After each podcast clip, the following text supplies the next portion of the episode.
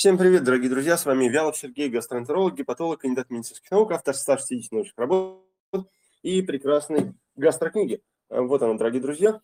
Ну что же, сегодня мы собрались с вами снова, чтобы поговорить про пищеварение, а, про желудок, про кишечник, про желчный пузырь, про поджелудочную железу, про печень и пять я насчитал. Может быть, есть еще какие-то важные органы, которые тоже заслуживают нашего внимания. Я думаю, про них тоже можно а, спросить или коснуться. Ну вот, например, не знаю, как вы считаете, микрофлора кишечника это является органом отдельным, а, или же это все-таки содержимое кишечника? Ну, потому что многие сейчас начинают выделять как отдельный орган. Вот вы как думаете? Напишите в комментариях.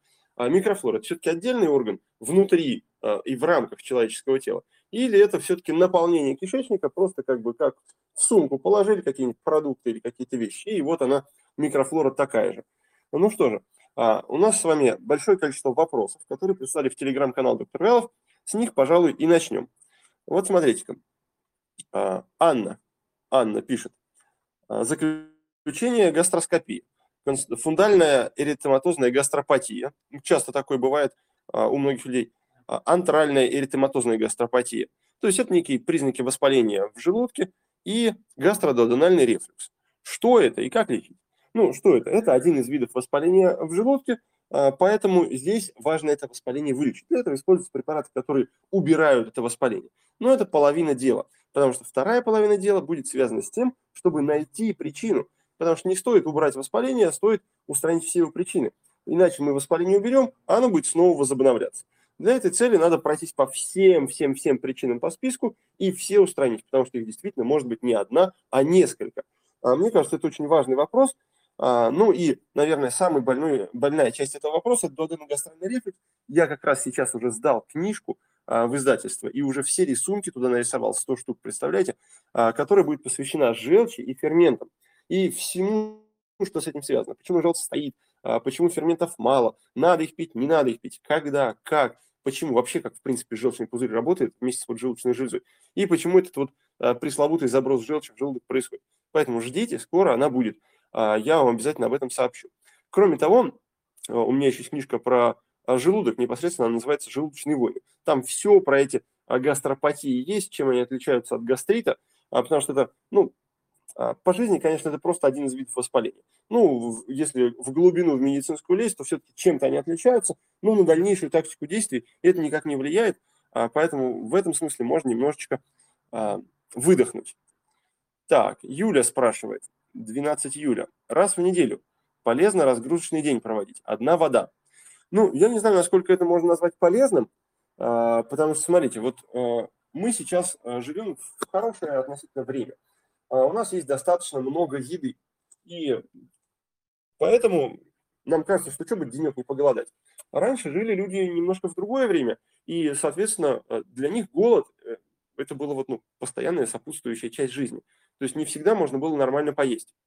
Или еды не хватало, или не хватало средств, чтобы купить продукты. Или, в принципе, в те далекие времена был голод когда-то в стране. Вот. Поэтому разгрузочный день в любом случае для организма. И это скорее стресс. Потому что организм начинает э, доставать из резервов все свои запасы, э, пытается как-то искать еду, из-за этого меняет немножко поведение свое. А вот. То есть с точки зрения организма это, конечно, плохо.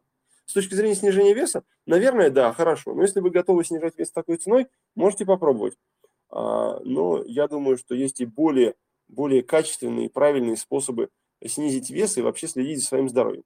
А, поэтому для того, чтобы хотя бы войти в курс дела и какую-то полезную информацию получить, вы можете сходить на абсолютно бесплатный гастромарафон, который называется «Сколько можно». И там как раз мы про эту воду тоже и говорим. А вот буквально скоро у нас будет и следующий новый марафон, который будет посвящен микробам, микрофлоре, как этому влиять на это, как на это исправлять эту ситуацию. Короче, очень много всего интересного, мы там будем разбирать. Итак, а, Элен пишет. Здравствуйте, есть два вопроса. Ну, сразу два, давайте посмотрим. Связано ли то, что после удаления желчного возникает рефлюкс? А, абсолютно а, не связано, просто потому что вопрос не точный. Смотрите-ка после удаления желчного, в принципе, в организме ничего не происходит. И у большинства людей так и происходит.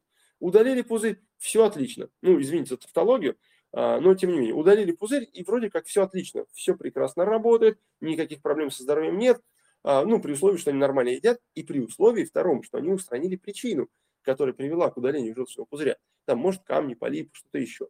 Вот. А, но у части людей, у которых исходно были проблемы, что с желчным пузырем и с протоками, что с желудком и с пищеводом, а, что, например, с кишечником. Вот у тех, у кого изначально проблемы были, вот тогда это, конечно, ухудшает проблему удаления желчного пузыря, если исходные проблемы были. Поэтому а, вот в этой ситуации, если исходные проблемы были, то тогда, наверное, появление рефлюкса, оно будет связано с удалением пузыря. Если исходных проблем не было, а, то, скорее всего, по независящим от пузыря а, причинам возникла рефлюксная болезнь. И вторая часть вопроса. Если есть возможность без строгой диеты уйти надолго в ремиссию и в идеале вообще вылечить эти забросы, есть ли такая возможность? Конечно, есть, потому что если мы говорим про заболевание желчного пузыря, то они не требуют каких-то строгих ограничений в диете на самом деле. Так же, как и проблемы с желчным пузырем. А, и в большинстве случаев это достаточно быстро решается. Поэтому на строгой диете сидеть точно нельзя.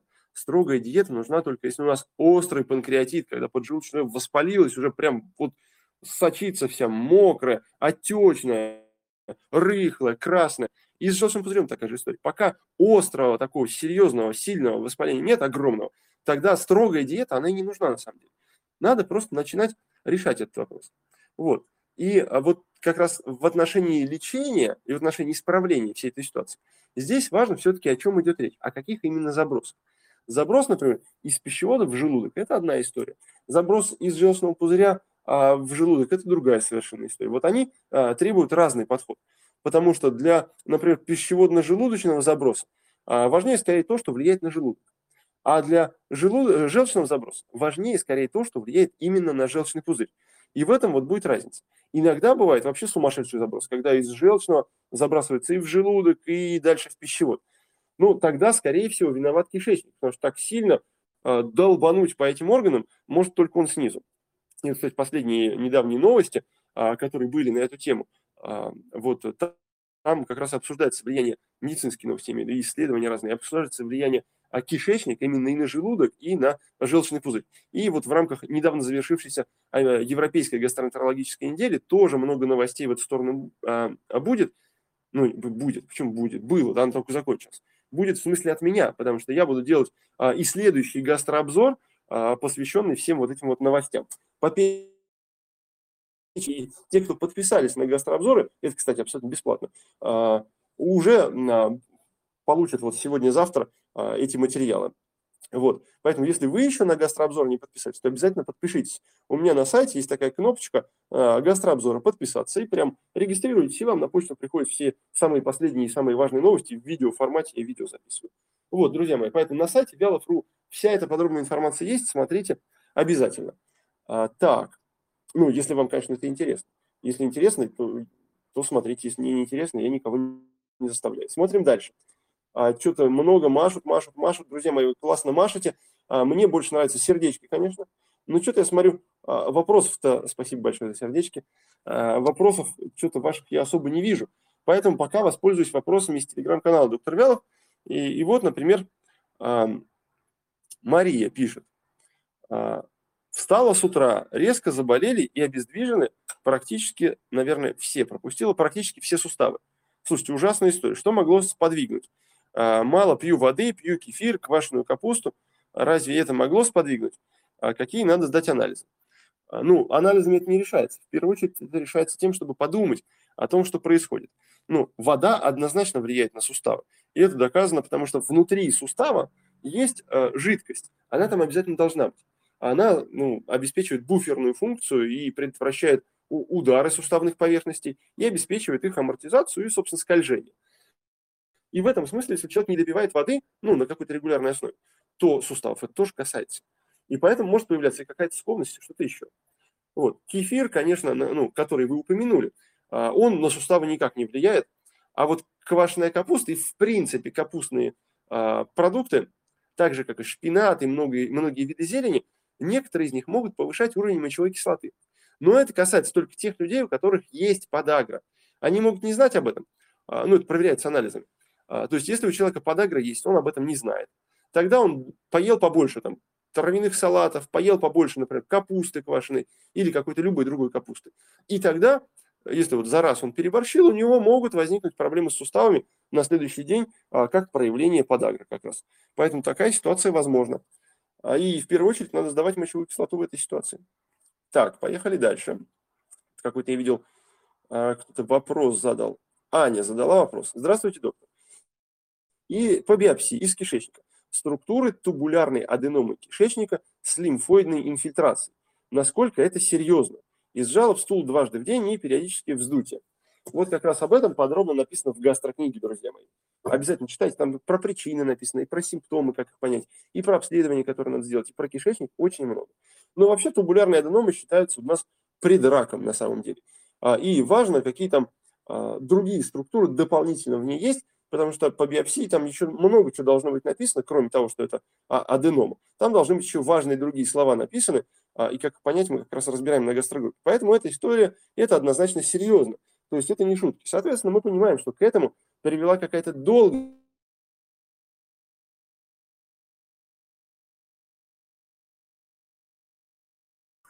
нормальное количество клеток, то есть то, которое положено, то тогда и все симптомы со стороны кишечника и были бы.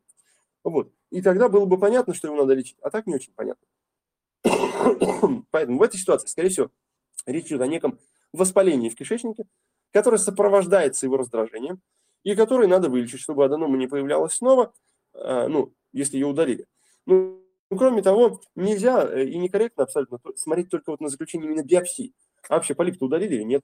А что там в других отделах было? Может, там где-то воспаление, может, там где-то дивертикул какой-нибудь или только еще. Поэтому смотреть именно на этот отдельный момент, ну, конечно, это исключать и ограничивать себя в отношении понимания всех остальных моментов. Так. Наташка вот спрашивает. Здравствуйте, кальпротектин повышен по колоноскопии без патологии. Но есть некоторые виды воспаления кишечника, которые а, визуально, то есть вот глазами, во время колоноскопии их не видно, и поэтому мы берем биопсию. А еще есть некоторые отделы кишечника, которые мы во время колоноскопии не смотрим. И вот поэтому их тоже надо проверить. Так. Анна. Если не соблюдать диету при непереносимости лактозы, и это приведет к воспалению в ЖКТ. Да, но это приведет не к, к обычному какому-то воспалению, а к, определенному специальному воспалению, а, из-за из которого кишечник точно так же, как при, при любом другом воспалении, тоже будет разрушаться. Поэтому, конечно, надо, а, если непереносимость лактозы есть, надо сделать а, несколько вещей. Первое. В принципе, было бы неплохо убрать эту лактозу. Но вот тут вилка. Было бы неплохо, пока вы еще ее едите, сдать такие анализы. Те, которые максимально покажут вот сейчас, в моменте, насколько эта непереносимость выраженная и с чем она может быть связана. Потому что когда, как только вы исключите лактозу, будет непонятно. И анализы станут, может быть, даже и нормальными через какое-то время, а может и сразу. И это зависит от того, насколько сильная история. Вот, поэтому сначала надо сдать анализы, продолжая есть лактозу, а потом уже, а, а потом уже а, убирать ее из рациона. И вот потом уже, когда лактозу убрали, или даже пока вы еще едите, можно сдать генетический анализ, который покажет, есть вообще поломки в генах. Гены-то вообще работают или сломаны, которые за лактозу отвечают. Потому что очень важно знать, что бывает непереносимость – это симптом в первую очередь, это проявление какой-то проблемы, верхушка. А внизу что может быть? Может быть действительно э, иммунная реакция а, и из-за этого непереносимость лактозы. Может быть, ген сломанный, и из-за этого непереносимость лактозы. Может быть, есть какая-то проблема в кишечнике, там, воспаление или раздражение, или с микрофлорой что-то не то, и из-за этого эти комбо. Все три сразу проблемы есть, а, и тогда непереносимость лактозы вообще возникает с тройной силой. Вот, поэтому и все три этих момента надо уточнить. И вот здесь мы можем, только тогда мы можем сказать, ведет это к онкологии или нет. Потому что если, например, это просто нарушение микрофлоры, из-за которого не усваивается молочный сахар, то, конечно, никакая онкология не светит. А вот если это воспаление в кишечнике, и из-за этого лактоза не усваивается, тогда, конечно, это может привести к онкологии. Вот. Ну, в общем-то, во всех случаях, кроме генетической истории, проблема прекрасно лечится, и можно избавиться от нее полностью. Так.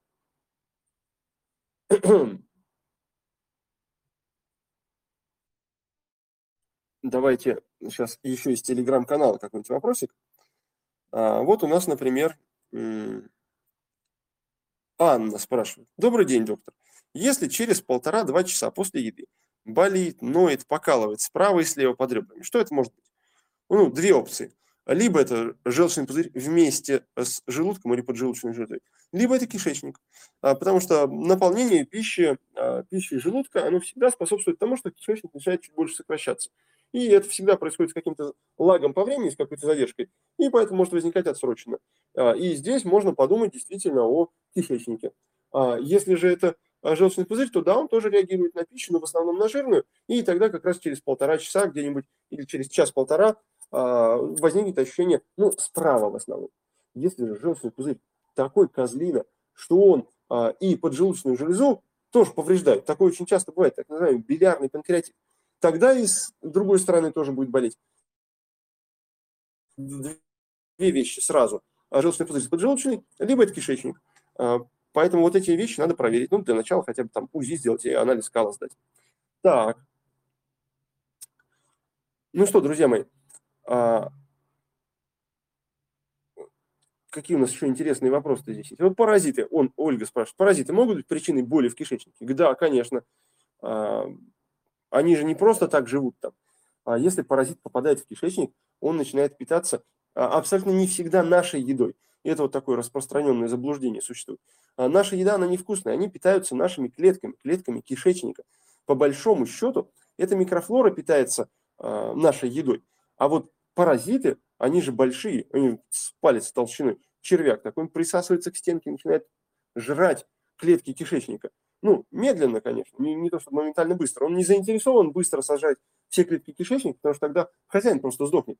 А вот он, он потихонечку их подъедает, кишечник из-за этого разрушается. Так.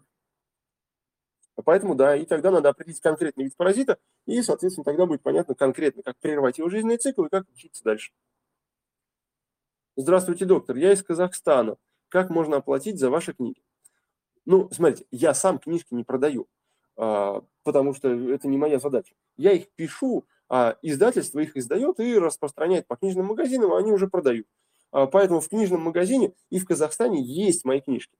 А, и вот я не помню название, самая крупная сеть книжных магазинов Мелодия, по-моему, называется в Казахстане. Да, вот у них там точно есть мои книжки, и вам даже не обязательно их оплачивать из Казахстана, когда вы можете сделать это прямо в Казахстане. Вот. А, ну, а если вы хотите прям вот, ну, наверняка из России заказать, тогда есть куча книжных магазинов, в которых есть мои книжки, и они могут вам доставку организовать. У меня на сайте вся эта информация есть, поэтому можете воспользоваться. Вялов.ру набираете, и там вся информация, все ссылки, все есть. А, так, Регина, посоветуйте хорошее желчегонное лекарство. Я вам открою секрет пока. Такой спойлер по книжке, которая скоро выйдет, про желчеферменты.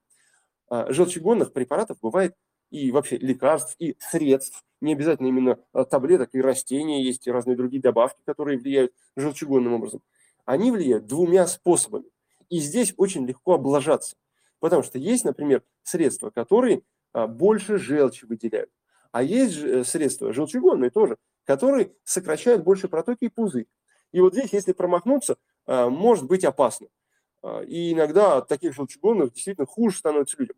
Поэтому сначала разберитесь, что именно вам надо сделать. Э, продукцию желчи, производство желчи усилить. Или же, наоборот, повлиять на, на протоки и на то, как они сокращаются, на их моторику. И это подробно в книжке обязательно будет. Так.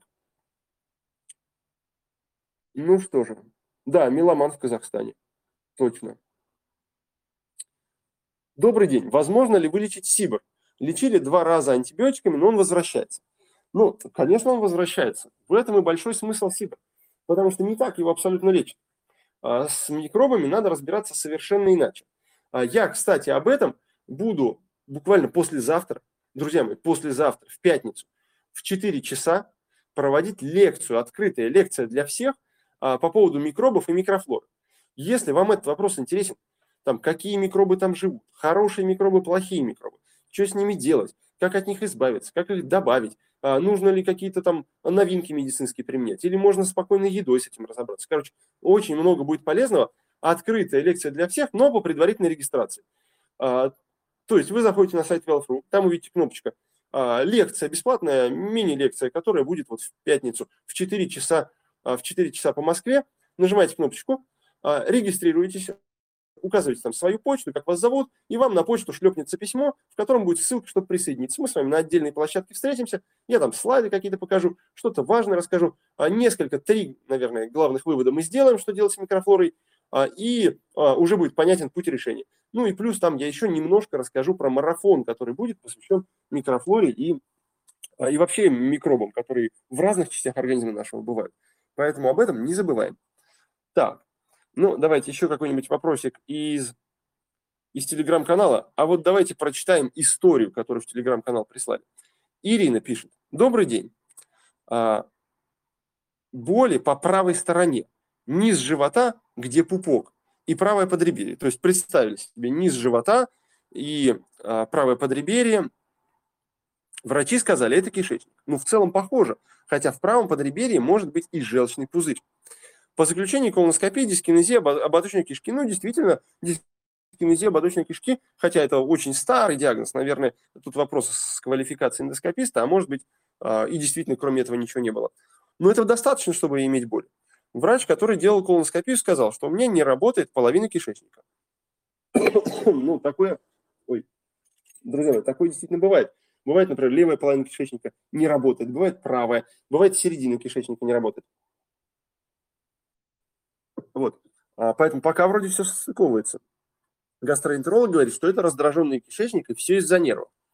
Ну, вот это большая ошибка. Смотрите, мы сейчас делаем большой образовательный проект, огромный, для врачей. На 230 тысяч человек он рассчитан, врачей. А, и мы им делаем специальный медицинский контент, офигенный. А я, наверное, скоро частью этого контента с вами на YouTube поделюсь. Мой YouTube-канал «Доктор Вялов», вся информация есть на сайте Вялов.ру. Так вот, во-первых, мы там очень четко проясняем, что синдром раздраженного кишечника и нервный кишечник – это две разные вещи, абсолютно разные. А, они, конечно, одновременно могут быть у одного человека, но и лечатся они по-разному, и последствия от них разные. Вот. А, поэтому нельзя эти вещи совмещать. Неврогенная возбудимость кишечника и синдром раздраженного кишечника. Так, ну и однозначно вот это, это колоноскопии, но точно недостаточно, чтобы говорить о том, что это вот 100% нервный кишечник или 100% раздраженный. Этого мало. Так, а назначенные лекарства не помогают. Ну, вот, видимо, потому что а, неправильно сформулировали проблему, неправильно определили, какой диагноз вообще и что с этим делать. Поэтому, наверное, не помогают. А может, и не те лекарства назначали. И здесь, соответственно, надо понимать, ну, что человек пил, чтобы с этим разобраться. А вы здесь не написали. Так, сильные боли примерно каждые три месяца. Ну, а раздраженный кишечник, давайте проясним, он не имеет обострений. То есть нет такого, что там не болит, а потом раз и заболел. Потом опять перестал болеть, ремиссия какая-то, спонтанная или на лекарство. Нет такого. Поэтому здесь явная какая-то недооценка в отношении диагноза. А, а ноющий практически на постоянной основе. Вот и может быть, что есть два состояния одновременно. Например, раздраженный кишечник плюс что-то еще. Мучаюсь уже практически год. Ну да, это долго. Расскажите, пожалуйста, про дискинезию ободочной кишки. Это не вопрос, я сейчас не буду рассказывать, рассказываю. Диагностику следует еще провести, чтобы поставить полную картину, помимо программы анализа крови, биохимии общей. Но боюсь, что анализ крови никак не прояснит эту ситуацию, потому что он состояние кишечника не показывает.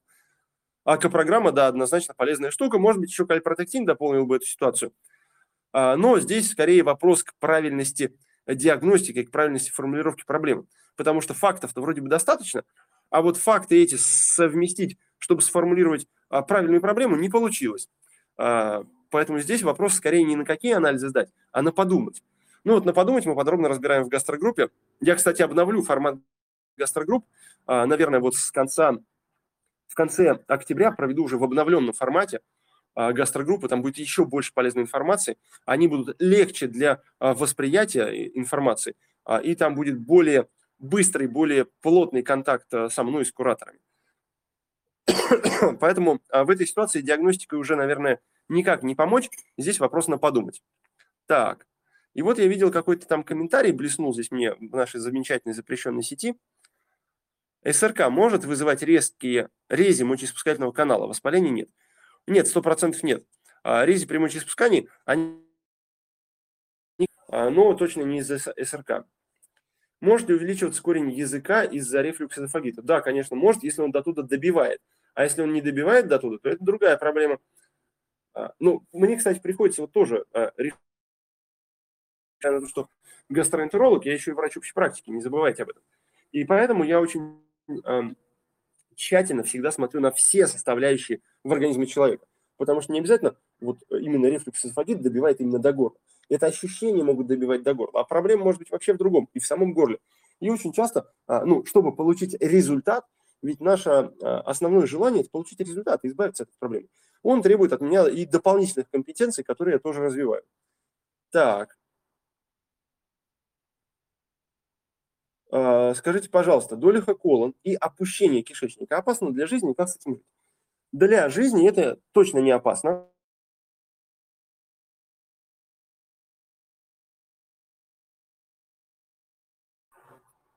Другая история с долихоколом. Когда мы добавляем к кишечнику, который 7 метров длиной, плюс там какие-то лишних 25 сантиметров, и это ни, никак тоже не влияет на работу кишечника. Вот, поэтому нельзя оправдывать появление симптомов именно этими, а, этими вот как терминами, диагнозами и так далее. Так. Повышенная соляная кислота. Это страшно? И это страшно, потому что это, видимо, неправильное понимание проблемы и стопроцентное заблуждение. Не бывает повышенной соляной кислоты. А если она и повышена, то тогда возникает резонный вопрос, где, в каком именно месте. В желудке, в желудке она не может быть повышена. В пищеводе, в пищеводе может быть повышена, потому что там в норме не должно быть. Вот. И, кстати, вот мы будем э, готовить следующий материал для образовательного проекта для врачей, э, вот уже буквально в эти выходные. Э, там как раз мы все разберем про кислотность, повышенная она бывает, пониженная бывает, рефлюкс, а, желудок, а, атрофия, гастрит, язва. Вот, у нас будет большая, большая такая программа. А, частью, наверное, через какое-то время, когда монтаж будет готов, я тоже с вами поделюсь, чтобы вам было полезно. Ну, то есть э, в этом образовательном проекте у нас будет такая не, и медицинская, совершенно медицинская часть, и такая, которая касается всех. Вот той частью, которая касается всех, я у себя на YouTube-канале обязательно поделюсь. Поэтому следите за новостями, и там же, э, там же скоро я поделюсь новым интервью. Оно будет офигенное и в сторис поделюсь, везде поделюсь. А, уже буквально вот либо в конце этой недели, либо в начале следующей недели должно выйти. Просто бомбическая история. Ссылочку всем заброшу, поэтому обязательно проверяйте ленту, обязательно проверяйте а, посты, подписывайтесь на телеграм-канал обязательно, подписывайтесь на YouTube канал, вступайте в группу ВКонтакте, там тоже будет много чего интересного. И я, кстати, не, ну, частично только дублирую контент, а он везде разный, поэтому смотрите внимательно. Так, вот Наташа. Наташа пишет, почему кофе действует как слабитель? Любой вид кофе сразу после приема диарея. Ну, во-первых, это ненормально. А, нормальный здоровый организм человека кофе воспринимает абсолютно спокойно. То есть вот такую реакцию на кофе мы должны воспринимать исключительно как симптом, как симптом, как проявление какой-то проблемы. Но только под провокацией, а провокацией является кофе. Что происходит? Кофе, а, он обладает раздражающими свойствами. Поэтому он активизирует в норме желудочно-кишечный рефлекс у человека. А, то есть тот рефлекс, который а, через желудок заставляет кишечник сокращаться быстрее, и это чуть стимулирует эту перистальтику, но чуть. А если это происходит усиленно, и тогда приводит к диарее, значит, эта проблема либо в желудке, либо в кишечнике. То есть либо желудок воспаленный, из-за этого кофе так сильно влияет, либо кишечник воспаленный, и из-за этого он сильно воспринимает стимуляцию, и после этого поносит. Вот в чем основная проблема. То есть надо проверить один орган или второй орган. 70% а, на самом деле диагноза, слушайте, это симптомы. А, по симптомам можно уже на 70% поставить диагноз. А, и оставшиеся 30% это просто его подтверждение с помощью каких-то обследований или просто вот уточнение каких-то деталей. Поэтому очень важно правильно себя чувствовать, правильно понимать симптомы. Я вот поделюсь, буквально недавно, когда вчера приходила пациентка, слушайте, наверное, минут 40, минут 40 пришлось уточнять у нее симптомы. У меня консультация 30 минут, а тут 40 минут пришлось а, именно расспрашивать, потому что она просто, ну, не умела себя чувствовать, не знала, на что обращать внимание, и поэтому выковырили все вот эти детали, и стало понятно, в чем проблема. Вот. Ну что, поехали дальше. Ольга, вот Ольга спрашивает, болит левое подреберье, на иригоскопии поставили дулихосигму синдром Пайера под вопросом. При диете частое вздутие и боль практически постоянно. Ну, а здесь тогда не следует ориентироваться именно на иригоскопию, потому что вряд ли она что-то покажет полезное а, в этом смысле. А здесь важно важно, во-первых, работу кишечника проверить, а не только его форму, которую показывает ригоскопия. Ну и наличие воспаления более детальным способом, потому что, конечно, ригоскопия, она очень низкую разрешающую способность имеет, там им только то, что больше 5 миллиметров мы можем как-то разглядеть, а то, что меньше, конечно, не увидим. Итак, из телеграм-канала, друзья, давайте. Вот какой-нибудь интересный вопрос. вот Юля пишет, кстати. Год мучил дуоденогастральный рефлюкс, то есть заброс из желчного в кишечник и оттуда обратно в желудок. Постоянно ночные были забросы желчи. Ну, здесь явное недоразумение, потому что ночью желчь никуда не забрасывается и уж точно не выделяется. Поэтому ночью были забросы точно не желчные. И это ошибка. А, прошла кучу гастроэнтерологов. Снимали только симптомы. И опять повторялось. Правильно вы пишете, снимали симптомы, а, потому что причину надо лечить отдельно. И об этом обычно многие забывают. А, и люди, и врачи. Врачи не люди, как-то я странно сказал. А, недавно, ложась спать, одела маску на глаза. Сон был хороший. Заметила, что уже как две недели нет ночных болей. То есть это такой вот альтернативный способ э, решения. Закрыл глаза на, этот, на эту боль, и как бы ее нету.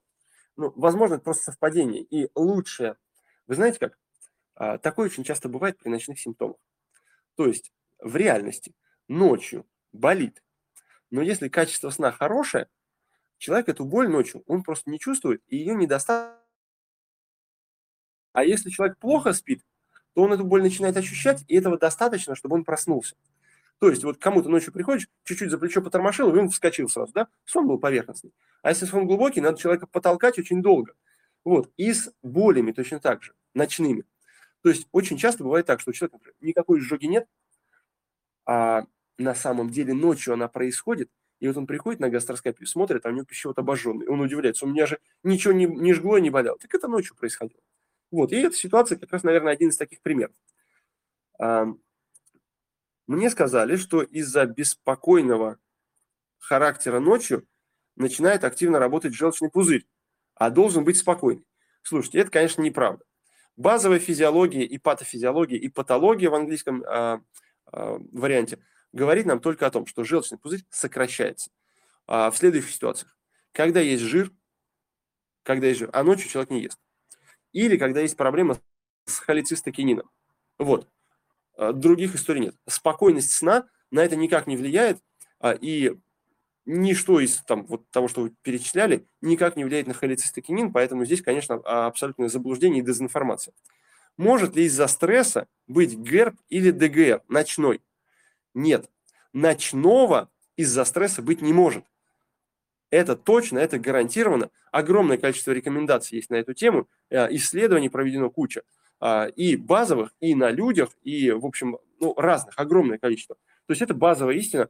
А, на стрессе ночные симптомы не возникают. Может не спать человек на стрессе, но если уж он уснул, то тогда стрессовых симптомов точно не бывает. Я по натуре очень тревожный, раньше просыпался по ночам. Вот, видите, вот какая история запутанная. А, мне кажется, очень интересно. Так, поехали дальше. Анаид пишет, холестерин 9,2. Что делать? Ну, мы уже разобрались с этим. На самом деле был марафон недавно, холестерин и сахар. Я его проводил. И там мы подробно все а, разложили по полочкам, определили, что как делать, откуда он берется и как проверить, наследственно или нет. А, вот. А, и у многих людей, вот я читаю отзывы, уже говорят, у меня там холестерин снизился, стал нормальный. Поэтому я проводить и повторять марафоны не буду. Я об этом говорил. Единственное исключение было для марафона нормально есть. Вот, поэтому присоединяйтесь, если вам интересно. А ближайший марафон будет а, вот скоро уже по поводу микробов и микрофлоры в нашем организме. На сайте Вялов.ру вся эта информация есть. Ну, а если холестерин девятка, а, а марафона сейчас нет, тогда вы можете прочитать книжку «О чем молчит печень», там подробно про холестерин я тоже все рассказываю. Так, поехали дальше. Можно ли к вам попасть на онлайн-прием? Смотрите, самый качественный прием, вообще-то любого врача касается, а, это личный прием, который происходит в клинике, когда можно посмотреть живот, можно все проверить, можно все узнать, это прям 100% качества. Все остальное чуть-чуть уступает по качеству. И а, мое глубокое убеждение было в том, что онлайн-консультации, они бесполезны. Вот в традиционном формате, когда просто созваниваются поговорить, никакой пользы нет. Надо, чтобы это было полезно. Добавить какую-то структуру и дополнительную информацию человек должен узнать, прежде чем а, просто встретиться и поговорить. А тогда это повышает эффективность раза в два, в три. По этой причине как раз я и начал делать гастрогруппы. А вот, и там мы в группе собираемся, обсуждаем, а, какая-то дополнительная информация, какие-то задания. А, это повышает вовлеченность, и уже полезность повышается. И я вот теперь решил протестировать такую методику, как гастрокоучинг. А, это онлайн, это практически онлайн-консультация за маленьким исключением. Надо поработать вместе. Не то, что вы там мне звоните и говорите, а, вот так и так дела, да? Нет. Вы делаете свою часть, изучаете материалы, какие-то задания, определяетесь, и потом мы с вами связываемся и а, вот в рамках уже уточненной с, вашей помощью ситуации а, уже что-то формируем и обсуждаем. Вот такой вариант доступен. А, на сайте Вялов.ру есть эта информация. Если это тяжеловато для вас, то в гастрогруппе мы спокойно все решим. Либо приезжайте, потому что ко мне приезжают, да из разных стран приезжают. Во вторник приезжала из, из Нью-Йорка женщина. На той неделе приезжала из Италии. Это то, что я помню ну и со всей страны приезжают. Короче, приезжайте, это на порядок эффективнее. Но имейте в виду, что у меня запись полная, как бы там на, на далеко вперед, поэтому лучше заранее записываться, если вы планируете. Так, а, прошла всех гастроэнтерологов, никто диагноз не ставит, как протеин повышен. Вы знаете, я кстати, стараюсь тоже избегать диагноза. А, ну, я, конечно, его ставлю, да, а, но для человека, у которого есть проблемы, сама формулировка диагноза особого значения не имеет. Все там куча разных слов непонятно. Важнее понять суть проблемы. Вот.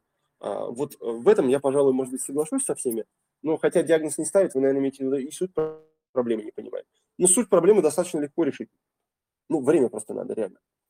А, так, Саня, лимфоидная гиперплазия подвздошной кишки – это опасно или лечится? Это э, в ближайшей перспективе не опасно, но опасно в долгосрочной перспективе, потому что это один из вариантов воспаления в кишечнике, и, э, которое может только начинается, и когда оно зацветет полным цветом, тогда уже станет опасно. Но поэтому пока еще только есть это, и пока еще только начинающаяся история, лучше с этим разобраться. Так.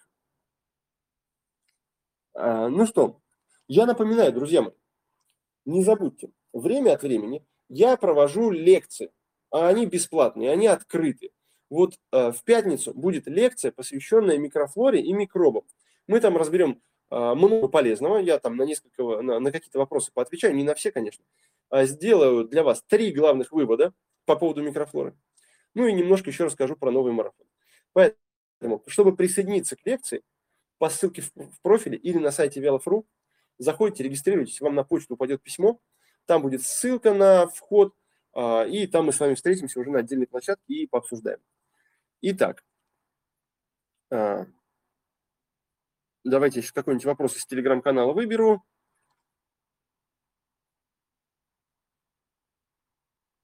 Что-то какие-то неинтересные вопросы, друзья. Давайте какой-нибудь интересный вопрос.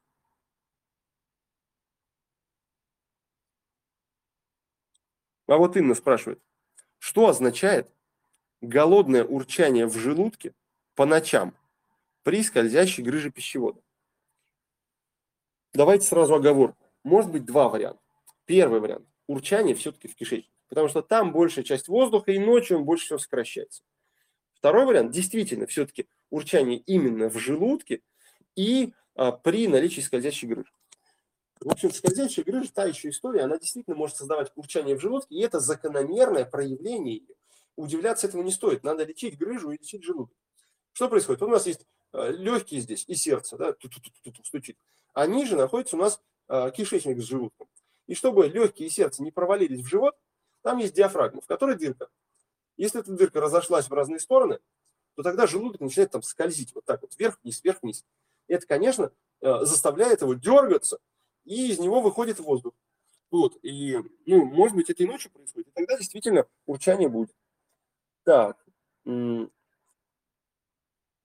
во сколько по времени будет эфир? Эфир сейчас идет а, в телеграм-канале параллельно идет. Еще я буду проводить трансляцию на ютубе а, и в группе ВКонтакте я делаю отдельные мероприятия, поэтому там тоже подписывайтесь и там следите за обновлениями. А если мы говорим про лекцию, лекция будет в пятницу в 4 часа. Заходите на сайт Велофру, там вся информация есть об этом. Марина спрашивает, лечите мезентериальный паникулит брыжейки? Друзья мои, я сейчас вас, может быть, очень сильно удивлю, а, но меня такие вопросы немножечко возмущают. С какой точки зрения? Смотрите, я гастроэнтеролог. Я лечу все, что он должен лечить, и все, что связано с пищеварительной системой. Знаете, как, а, это ну, не знаю, как строитель. Вот он говорит, я кладу плитку везде, кроме э, туалета. В ванной кладу, на кухне кладу, в коридоре кладу, в туалете не кладу. Ой, какая-то, ты умеешь класть плитку, клади везде. Я вот умею лечить э, желудочно-кишечный тракт, я лечу все его части. А некоторые там, э, вот в нашей стране есть такая практика, те, кто лечат болезни печени, они дописывают к себе слово гепатолог. А, а те гастроэнтерологи, которые не лечат, они не дописывают. А, на самом деле гастроэнтеролог и печень тоже должен лечить, без указания, что он гепатолог. Вот. А, поэтому, конечно, я все лечу. Но больше, больше того, если эта проблема связана с другими пересекающимися органами, то мне приходится иногда лечить и другие органы, ну, либо самостоятельно, если я в силах, либо вместе со смежным специалистом, а, если я не в силах это сделать. А, потому что у меня тоже компетентность ограничена, у меня все-таки базовая квалификация по, по остальным системам органов. Но, тем не менее, основная задача – это сделать человека здоровым, здоровым, чтобы мне ничего не болело, и чтобы он долго жил, чтобы он не умер там, от какого-нибудь рака или чего-нибудь еще, от осложнений. Поэтому вот что для этой задачи надо делать, я все это и делаю. А, и меня, конечно, иногда возмущает или удивляет, что некоторые врачи ну, не делают этого. Да? А, ну, это моя, моя эмоция. Моя... Так, а, здравствуйте. Самый, Светик, самый эффективный анализ на хеликобактер. По крови положительный, ФГД с биопсией не подтвердился хеликобактер. Ну вот, поэтому, собственно, и возникает такой вопрос, какой самый эффективный. На самом деле эффективность э, анализов, она определяется не тем, какой именно анализ вы делаете, а когда и как вы его делаете. То есть, первое, болели вы раньше хеликобактером или нет, от этого зависит, какой анализ. И второе, какие таблетки вы пьете, от этого зависит, какой анализ. Вот. А, и еще иногда, в редких случаях, ну это уж такая тонкость совсем медицинская, зависит от того, а, когда произошло заражение в течение месяца после заражения или если больше времени прошло. Вот от этого зависит анализ. А эффективность самих анализов, она абсолютно идентична и адекватная. Это больше 80%, что позволяет достоверно говорить о наличии или отсутствии хеликобактеров. А, Фануза. Только что рассказывал про скользящую грыжу, не буду второй раз рассказывать. Так. А, вот Надежда спрашивает про хронический ринит хронический ринит. Пила много лекарств, ничего не помогает. Что можно пропить дальше или куда обратиться? Надежда, а, вы молодец. Но я подскажу и открою вам всем большой и банальный вот такой секрет. Ринит – это воспаление носа и слизистой оболочки в полости носа. Для него таблетки пить не надо. Не надо пить таблетки, чтобы вылечить слизистую носа. Надо туда пшикать, заливать какие-то вещества. А это самый эффективный способ таблетки для лечения ринита, они используются только в совсем тяжелых и запущенных случаях, когда, там, например, а, одна ноздря а, не то, что не дышит, например, а вообще там полностью просвет замкнут. Вот тогда может таблетки, да. Или если там есть какая-то инфекция, ну не простая инфекция, а тяжелая, прям махровая, а вот, а, тогда может использоваться. Или когда это не ринит, воспаление самой слизистой оболочки в носу, а когда это воспаление пазухи около носовой там фронтит, например, здесь, или гайморит здесь, или другие пазухи, и не только их две. Вот. Тогда а, не может а, лекарство проникнуть через нос в эти пазухи. И вот в этих ситуациях используются таблетки, чтобы туда через кровь доставить лекарственное вещество. Вот. Но вообще а, ринитом занимается лор. Иногда ринит бывает связан с аллергией, например. И тогда могут потребоваться таблетки от аллергии. А, но не всегда, опять же, когда это тяжелая ситуация, потому что от аллергии прекрасно и для носа средства работают. Вот. Иногда ринит связан с рефлюксом. Такое бывает. Я почему про ринит знаю? Потому что это пересекается с моей областью, с гастроэнтерологией. Потому что при сильном рефлюксе, особенно при ночных рефлюксах, может действительно и слизистая оболочка горла страдать, и слизистая оболочка носа страдать. И вот в таких ситуациях э, лор обычно говорит, это из-за рефлюкса, отправляет гастроэнтерологу, гастроэнтеролог вылечил рефлюкс, вылечил, да, отправляет обратно к лору, лор говорит, ну, как бы это последствия рефлюкса, лечите дальше рефлюкс. И тогда гастроэнтерологу приходится вписываться и лечить нос. Но есть хорошие лоры, которые лечат. Можно поучиться. Так. Хуманен. Добрый вечер. Терапевт и гастроэнтеролог говорят, что атрофия желудка не лечится. А вы говорите, что вылечивается. Кто прав? Хочется а, верить вам и вылечиться наконец-то. Смотрите, какая ситуация. Мне кажется, это очень важно для всех, потому что это касается вот общего подхода. Время сейчас такое тяжелое, а верить никому нельзя. Мне можно. А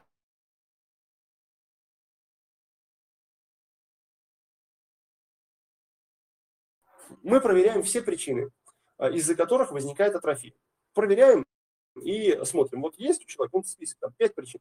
Это есть, это есть, это нет, это нет. Вот, вот эти две причины. Надо их устранить. Устраняем. А, дальше. В желудке атрофия. Надо ее восстановить. Восстанавливаем. И то, и другое делаем и контролируем, как хорошо она превращается в обратную сторону. Вот буквально в начале ноября у меня будет мероприятие для врачей.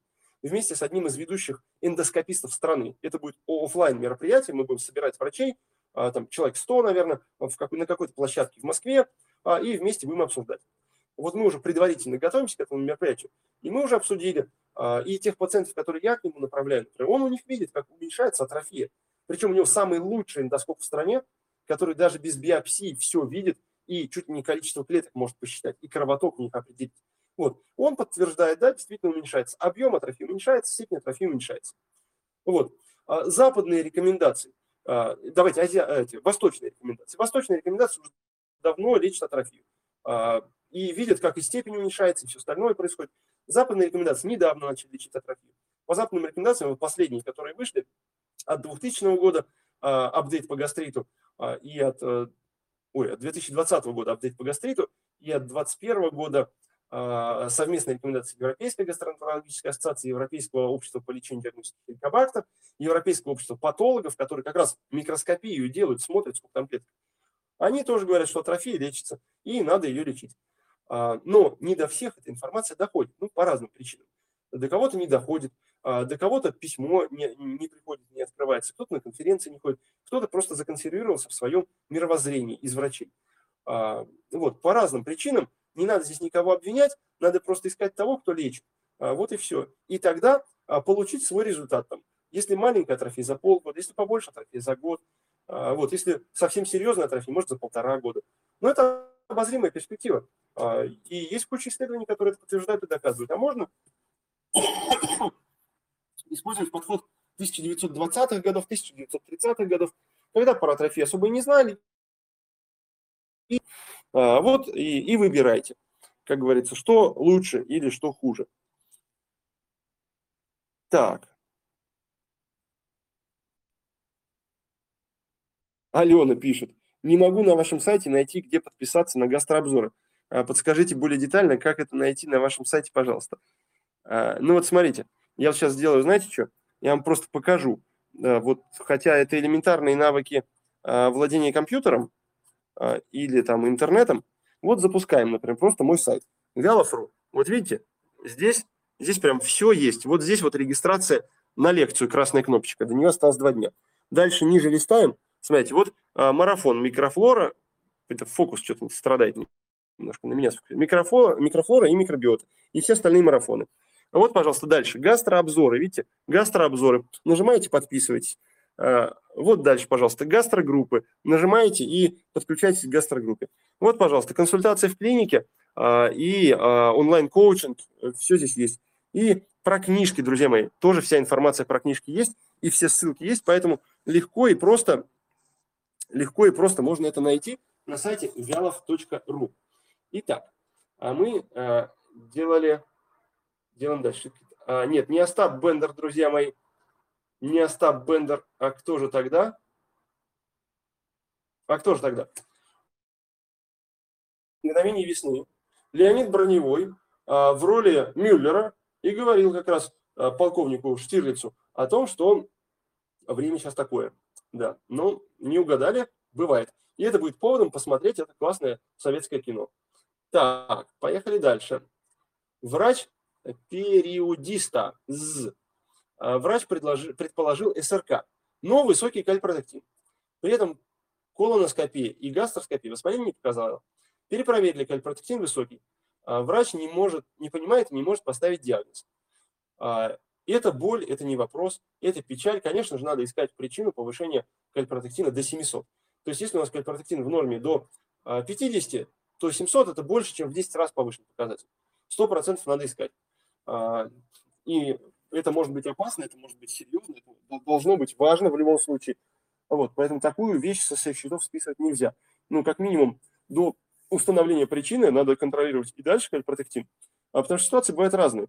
А вот тут недавно мои, э, мои знакомые сосватали своего знакомого а, и его знакомого для того, чтобы проверить ему кишечник, потому что он теряет вес а, и, собственно, какие там проблемы. И вы знаете, там тоже был повышенный и было предположение о том, что это гастроинтестинальная стромальная опухоль, серьезная история, собственно, потому что был повышен серотонин и другие гормоны. Вот, по-разному бывает. И надо такие вещи тоже, надо про них просто знать, как э, ставится диагноз, как они проверяются. И это задача врача. Здесь уже сложно а, самостоятельно вникнуть в эту историю. Вот Наташка молодец, отгадала 17 мгновений э, весны. Где такой эндоскоп вводится, дайте знать. Ну, следите за новостями, потому что а, слайды там или какие-то фотографии с лекции я выкладываю а, в телеграм-канале, например, и а, некоторые записи интервью с Ютуба а, можно посмотреть. А, кроме того, вот сейчас большой проект для врачей, о котором я уже говорил. Смотрите, там у нас разные темы. Мы будем все темы захватывать. А, вместе с Олегом Солнцем, кстати, мы его ведем. Значит, по поводу а, проверки кишечника уже сделали программу. Полгода мы запускали этот проект, 230 тысяч врачей там будет, представляете? Значит, потом мы делаем про а, раздраженный кишечник, по самым актуальным проблемам пошли. А потом про а, желудок, про рефлюкс, про изжогу, про кислоту и так далее. Дальше посмотрим, какие будут запросы от врачей, и будем в эту сторону двигаться. Вот, Гуля молодец, 17 мгновений весны. Так. Так. Доктор, вообще СРК лечится? Слушайте, лечится, лечится. А, я много раз об этом говорил, но здесь, но лечится сложно. Сложно не с, а, с точки зрения медицинской, а с точки зрения организационной, в первую очередь.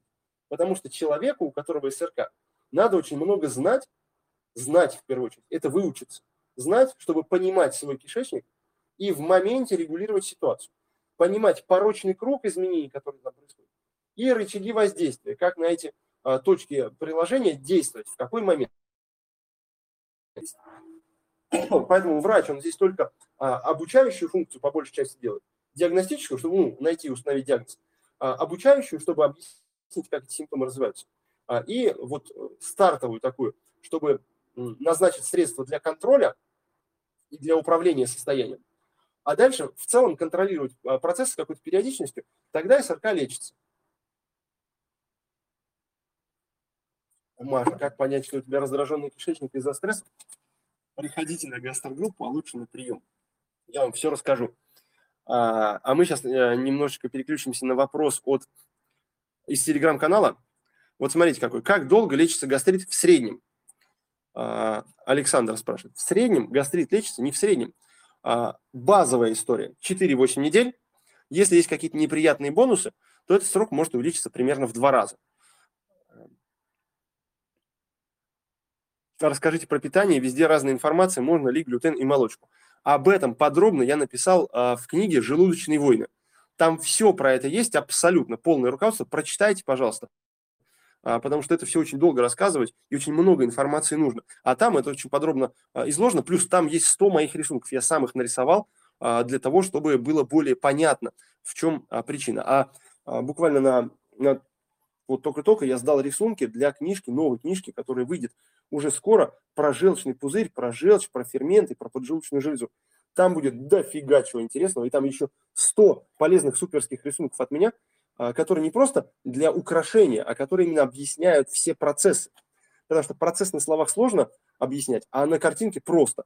А, но нет таких художников, которые могут нарисовать, поэтому вспоминаю свои навыки рисования рисую сам, представляете? И жду от вас, кстати, предложения а, по поводу новой книги, которую мне писать. Лара спрашивает, доктор, когда будут онлайн-консультации? Друзья мои, пожалуйста, очень сложно во время эфира и отвечать на ваши вопросы, и рассказывать про все опции и возможности, которые у меня есть. Поэтому давайте я сейчас быстренько пробегусь и уже закончим на этом. Смотрите. Сайт Вялов.ру. Там вся оперативная информация от меня есть.